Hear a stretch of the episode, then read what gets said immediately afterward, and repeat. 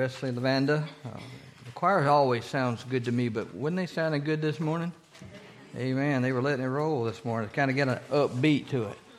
So, all right. If you have your Bibles, and I hope that you do, we'll be in the, the book of Acts, Acts chapter 6. And we'll look at verse 7 verses in Acts chapter 6. So, so this passage of Scripture, you know, how I feel about the Bible is every single word – is God's inspired word. It's God speaking to us through different actions, through different uh, people, and through different times. But every verse and passage of Scripture can be directly uh, applied to our life. And that is the objective when we study the Scriptures, is to take the Scripture, to meditate on it, to understand what God's trying to say to us about it, and then how do we apply it to our lives. And this passage of Scripture is, is very uh, significant to me. Um, and you, part of it, you're going to be saying, Well, I'm not sure I know how to apply it, but I want you to hang in there with me until the end of the message, and I'm going to help you understand this passage and how to apply it. Many of you know uh, that I'm in the final phase of my seminary training. And, and I forgot to tell you, if you didn't get my email, the title of the message is The Need to Be Like Jesus. The need to be like Jesus. Being like Jesus is significantly important. Uh, as Christians, that is our objective. But the need to be like Jesus is the title of message. And I want to share that with you. But many of you know that I'm in the final phase of my seminary training, the final phase of my doctoral uh, seminary uh, work. It's been a long journey. Uh, I'm 61. I'll be 62 in March, and, and I'll finally be out of school. Isn't that amazing? Wow, finally. But you know what happens. But let me, let me share a few things with you about my journey. Uh, objective of my seminary project. Two objectives were primarily, I used several objectives in my paper. Um, I submitted my paper yesterday afternoon. It's 187 pages. I wanted to bring it and put it on display this morning, but I just thought different about, about that.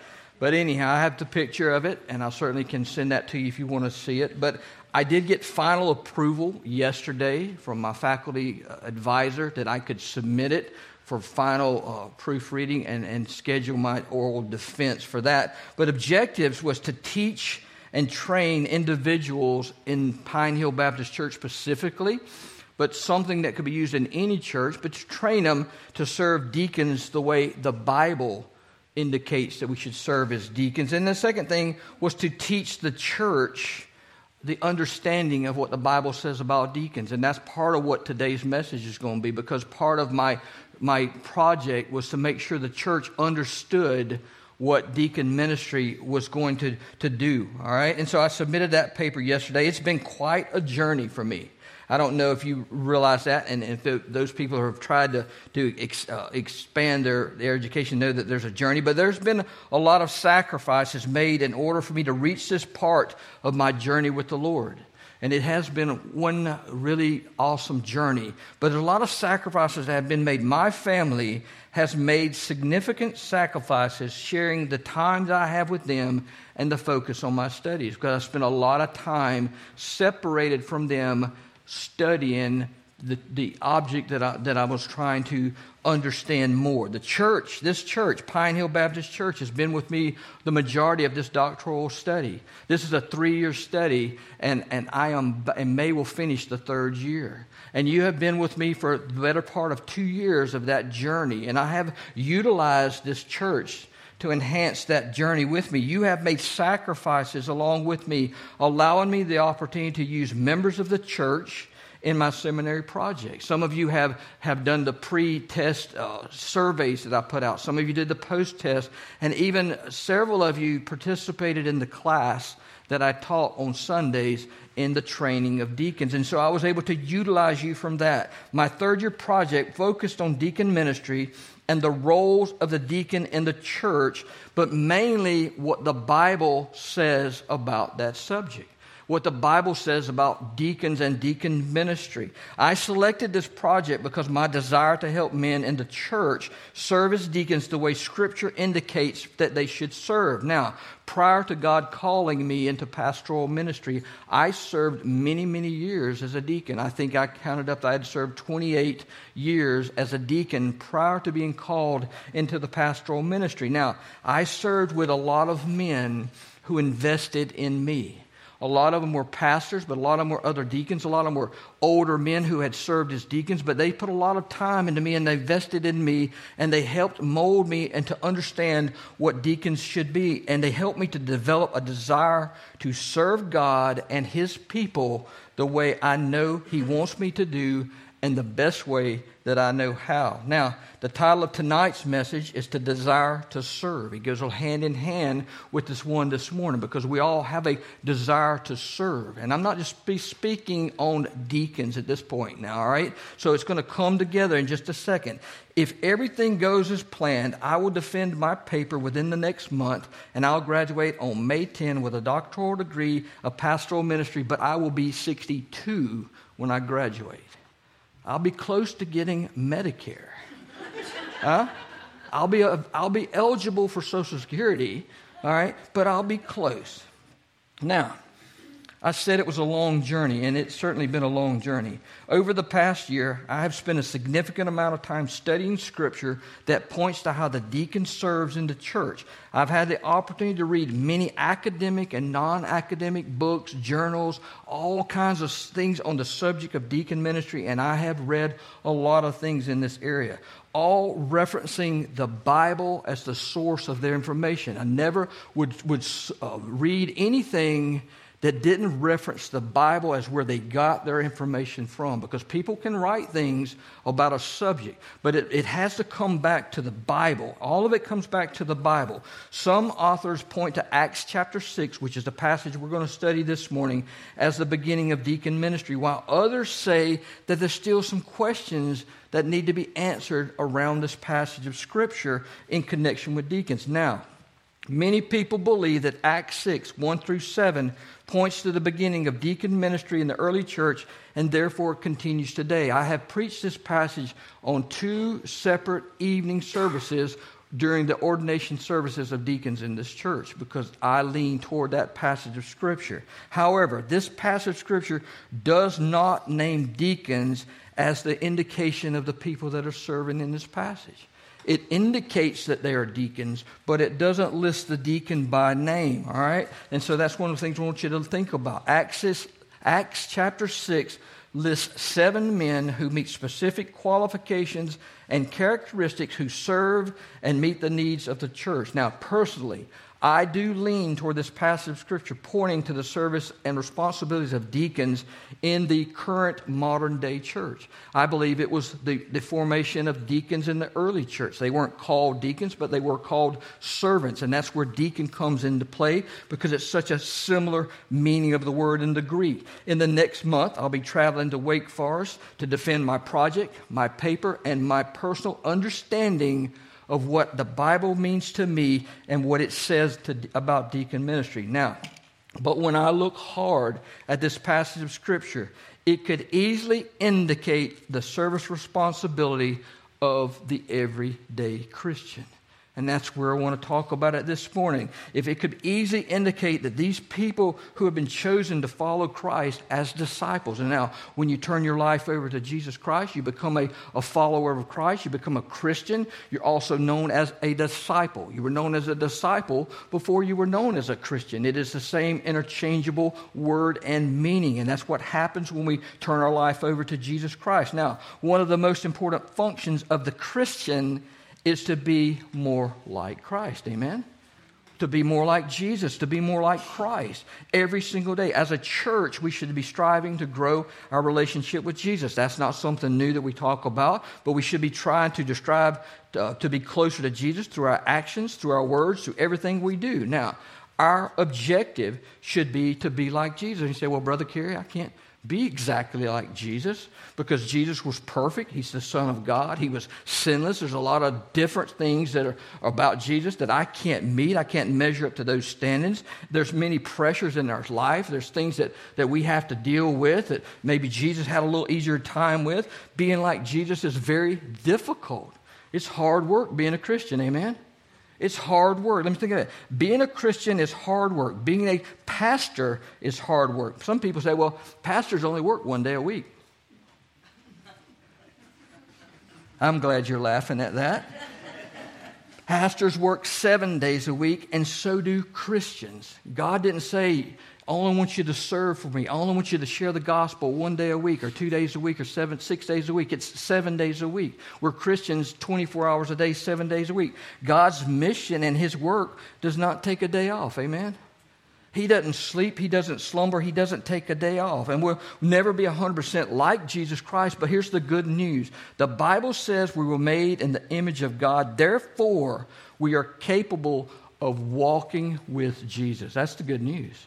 We'll never be 100% like him, but we're capable of walking with him. The Apostle Paul said this imitate me as I imitate Christ. Basically, what Paul is saying is that if you want to live the life that God created you to live, and you want to live the, for the purpose that He created you for, then you want to be striving to be like Jesus. If you're able, would you stand with me in honor of the reading of God's Word?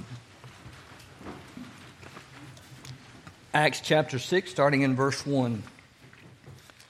In those days, as the disciples were increasing in number, there arose a complaint by the Hellenistic Jews against the Hebraic Jews that their widows were being overlooked in the daily distribution. The twelve summoned the whole company of the disciples and said, It would not be right for us to give up preaching the word of God to wait on tables. Brothers and sisters, select among you the seven men of good reputation full of the Holy Spirit and wisdom, whom we can appoint to this duty. But we will devote ourselves to prayer and to the ministry of the word. This proposal pleased the whole company, so they chose Stephen, a man full of faith in the Holy Spirit, and Philip, Prochorus, Nicanor, Timon, Parmenas, and Nicholas, a convert from Antioch. They had them stand before the apostles who prayed and laid hands on them. So the word of God spread. The disciples in Jerusalem increased greatly in number, and a large group of priests became obedient to the faith. Pray with me, please. Father God, I ask that you bless the reading of your word.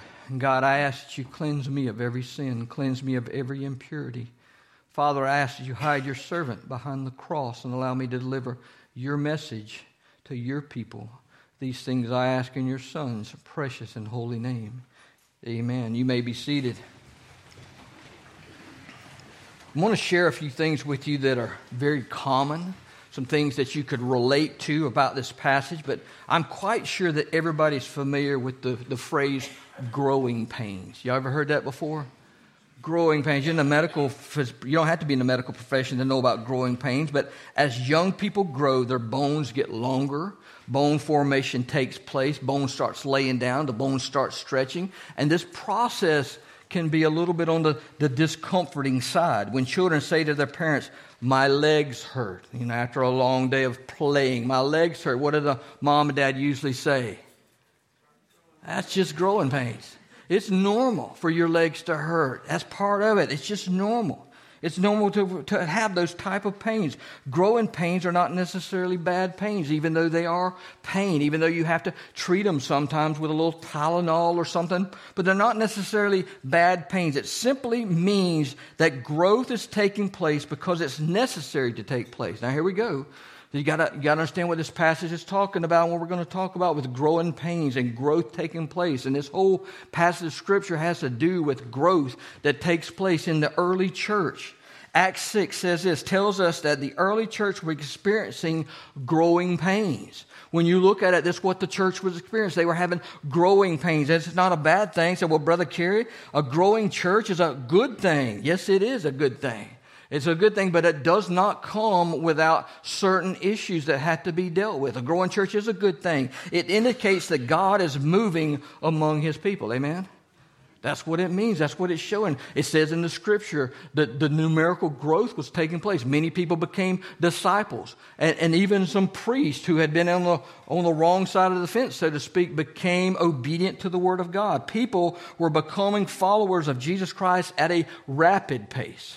And that's what we need at a, a, rapid pace. The growth created a problem in the early church. There's growth in our church today, but it was in the early church. The growth was a problem, but it wasn't a bad problem. It was an issue. It was a situation. It was something that needed to be addressed. It was something that needed special attention. Problems in the church give us an opportunity to examine our ministry. When we have difficulty in the church, it gives us the opportunity to take a, a self examination, to look at what's going on, to look at our ministry aspect, what we're doing doing? Uh, is it lining up with what God wants us to do? Now, listen to this.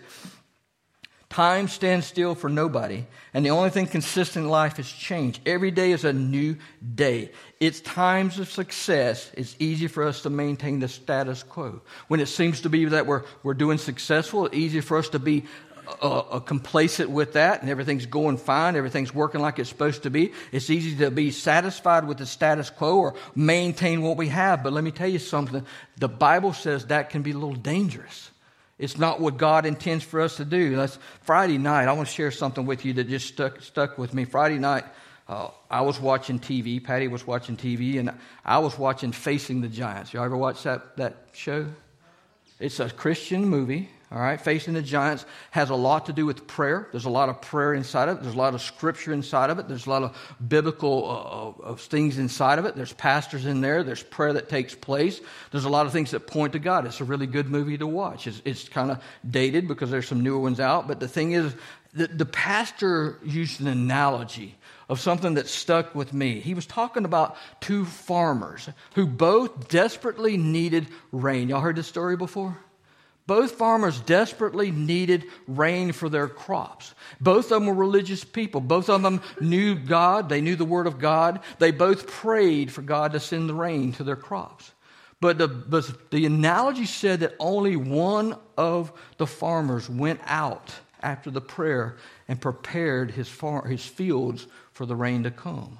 Which one do you think had more faith in Jesus Christ? Well, let me tell you something. That's what we, we have to look at if we get complacent with the status quo. Henry Beecher called success a last year's nest from which the birds have flown. That was last year's nest. The birds have already flown from that. Any ministry or organization that thinks that success will go on automatically is heading for failure because it won't.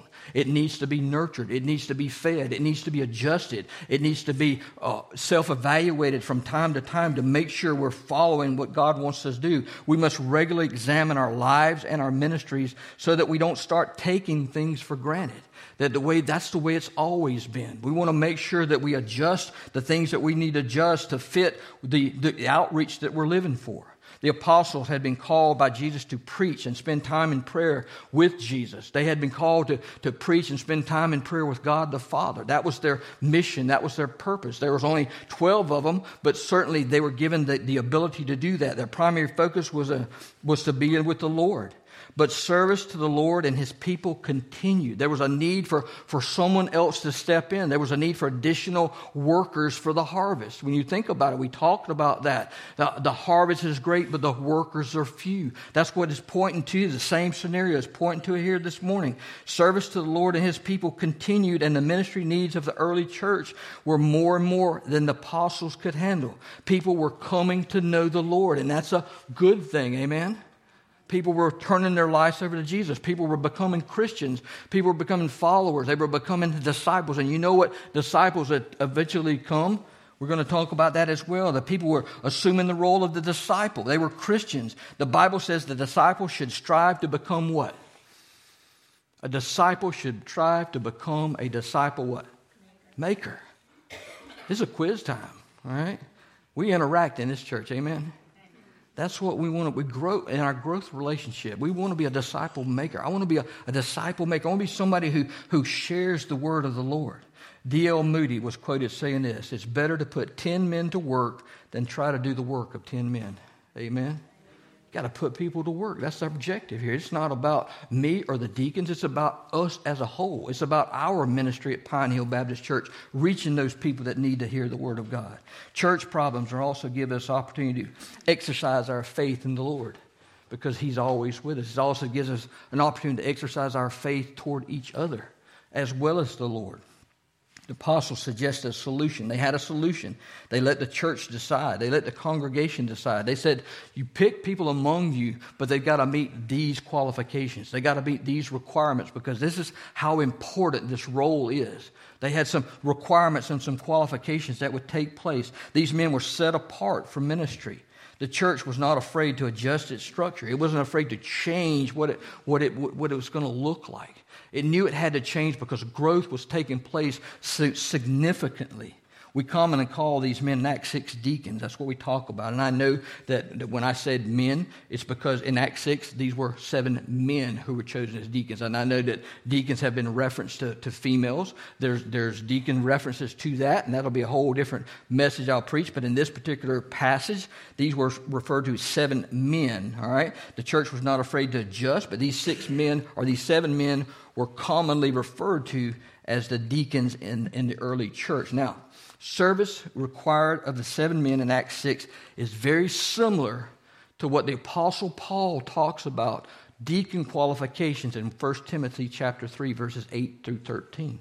It's, it's almost like they mirror the same thing, full of the Holy Spirit, good reputation. These seven men chosen in Acts 6, very similar to the requirements that Paul talks about in 1 Timothy, where he calls them deacons. It's very close to the same thing. The word deacon simply means, here it is, servant.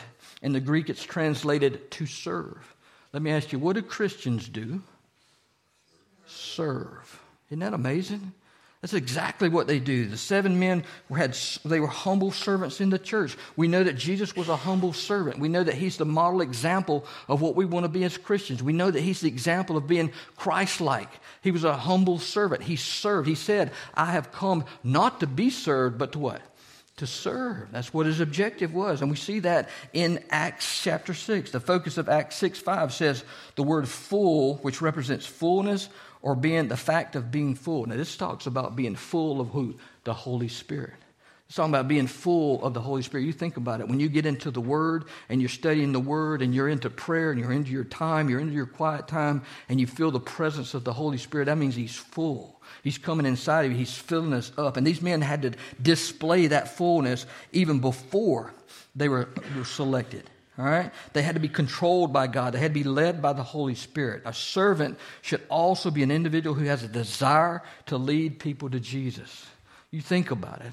You know, once you become a, a, a new believer, once you become born again, once you become a follower of Jesus Christ, your journey is just beginning. All right? Your journeys begin to grow, it's just starting to take place, but, but your objective is to become someone who brings somebody along with you. And it's not a pyramid issue. And that's not what we're talking about. We're talking about people coming to know the Lord because that's what He wants to have done for each of our lives. A servant should also be an individual who has a desire to lead people to Jesus and a desire to be like Jesus. And I know we'll never be exactly like him, but that should be it. When people come to know the Lord, they assume the responsibility of being a Christian, and ultimately, being a Christian means sharing the gospel with those people who need to hear it. That means stepping out of our comfort zone. That means testimony time occasionally, letting people know what Jesus has done for us. Our desire as Christians should be to lead people to the foot of the cross because that's the ultimate sacrifice. To tell them what Jesus Christ did for each of us, to lead them to the cross, to show them with the love that God has for us through his Son who went to the cross for us.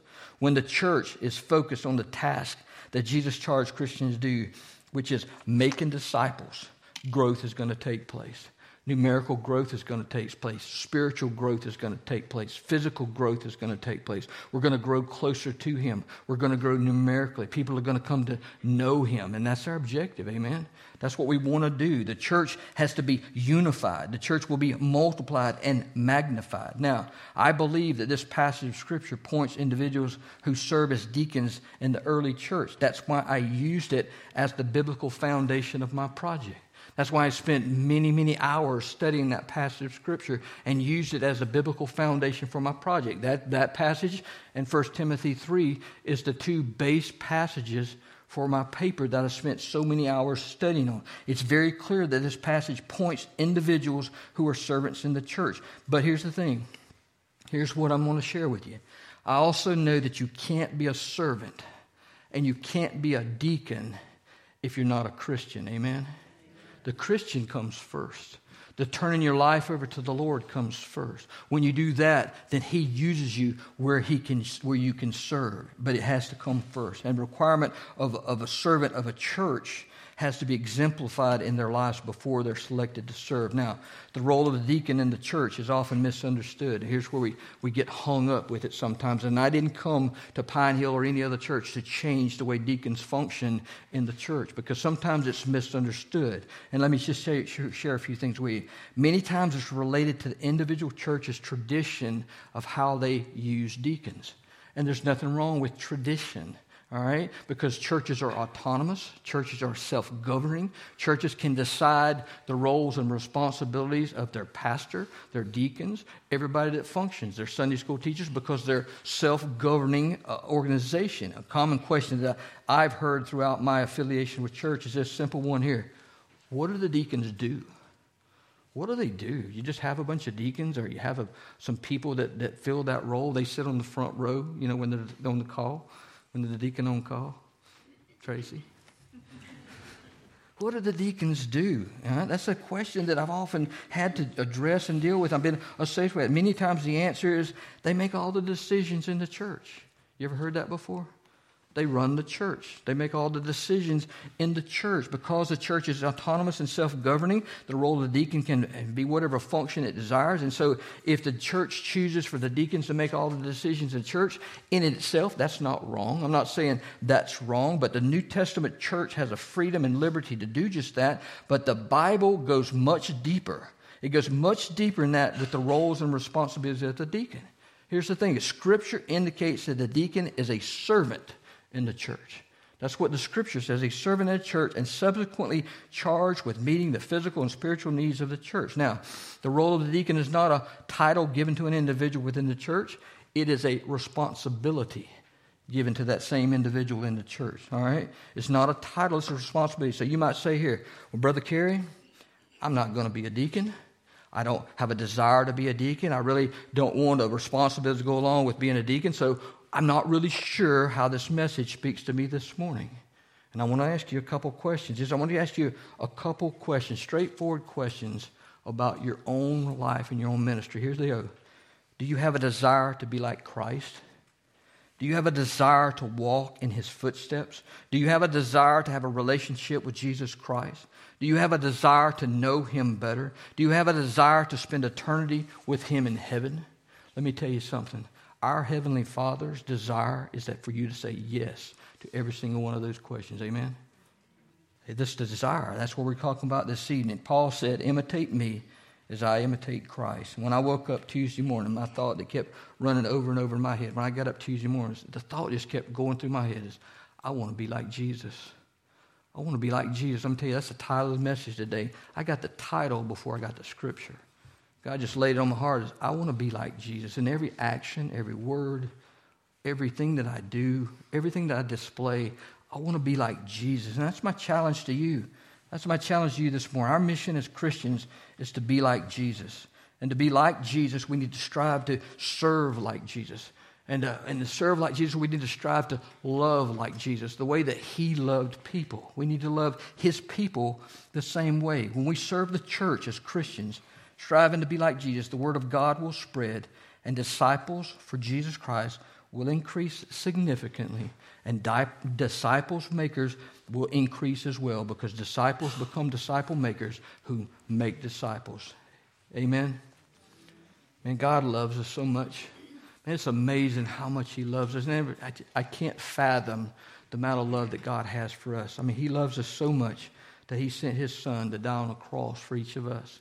There was no reason for it other than the fact that he loved us so much. He sent Jesus Christ to die for us. John 3:16 says this, "For God so loved the world that he gave his only begotten son that whoever believes in him would not perish but have eternal life. Eternal life is what we're seeking. Ephesians 2 8 says, By grace you've been saved through faith, not of yourself. It's a gift of God. Man is a sinner. We're born with sinful nature. No way around it. Every single person but Jesus Christ is born with sinful nature. And there's only one way to gain access away from that sinful nature, and that's through Jesus Christ. Romans 3:23 says this: All have sinned and come short of the glory of God. All of us increase the separation between us and God. He couldn't get to us because of sin. We couldn't get to him. He had to create a solution, which he created that solution before he ever created mankind. He knew what was going to happen before he ever created us. Isn't that amazing? Omnipotent God knew before he ever created us as people, as free willed human beings, what was going to take place. And he had to come up with the solution at the same time that he was going to solve the problem of sin. The sin issue was going to be taken care of because he was going to uh, take care of it through Jesus Christ and give us the salvation that we have needed for an eternal life. Romans 10:13 says this, whoever calls on the name of the Lord shall be saved. It means anyone who calls on the name of the Lord will be saved. It doesn't leave anybody out. Doesn't matter what you've done, doesn't matter where you've been, doesn't matter the color of your skin. It says whoever calls on the name of the Lord shall be saved. He'll write your name in the Lamb's Book of Life. Friends, I tell you this every week. When uh, our time on this earth is over, we're going to spend eternity in one of two places, and eternity is too long to be wrong.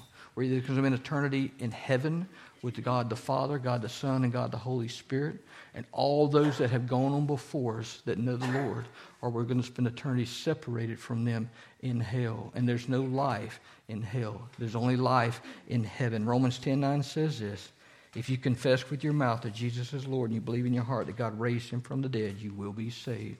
God made it very simple. He said, All you got to do is invite me in. If you invite me in, I'll come in, I'll live inside of your heart through the power of the Holy Spirit. We'll grow together. We'll, we'll, I'll walk with you every step of the way. I'll be there every ounce of the, every, every step that you take, I'll be there for you. This morning we're going to have a hymn of invitation. And if you don't know this Jesus I'm talking about, this would be a great day to come to know him. Maybe there's others here that in need of of prayer. Maybe you want to come to the altar and pray. Our deacons would love to pray with you. There's, there's a lot of things going on in our life. There's a lot of struggle that takes place. Maybe you need someone to put their hands on you, pray with you. This is, this is, is your time. You know, we, we, we use the invitation as a time of reflection and a time of uh, letting the Holy Spirit to work in our lives and a time for, for uh, just, just getting close to the Father. Whatever need is, let this time be for you. Father God, I come before you this morning. God, just thanking you for who you are. And God, I just thank you for the power that's in your word. God, the fact that you loved us first. God, before we ever knew who you were, before we ever could have an opportunity to love you, you had already loved us. And God, you provided for us way more than we need. And God, I just pray if there's one person, the sound of my voice, that does not know you as personal Lord and Savior, I pray that this day would be the day that they would come to know you.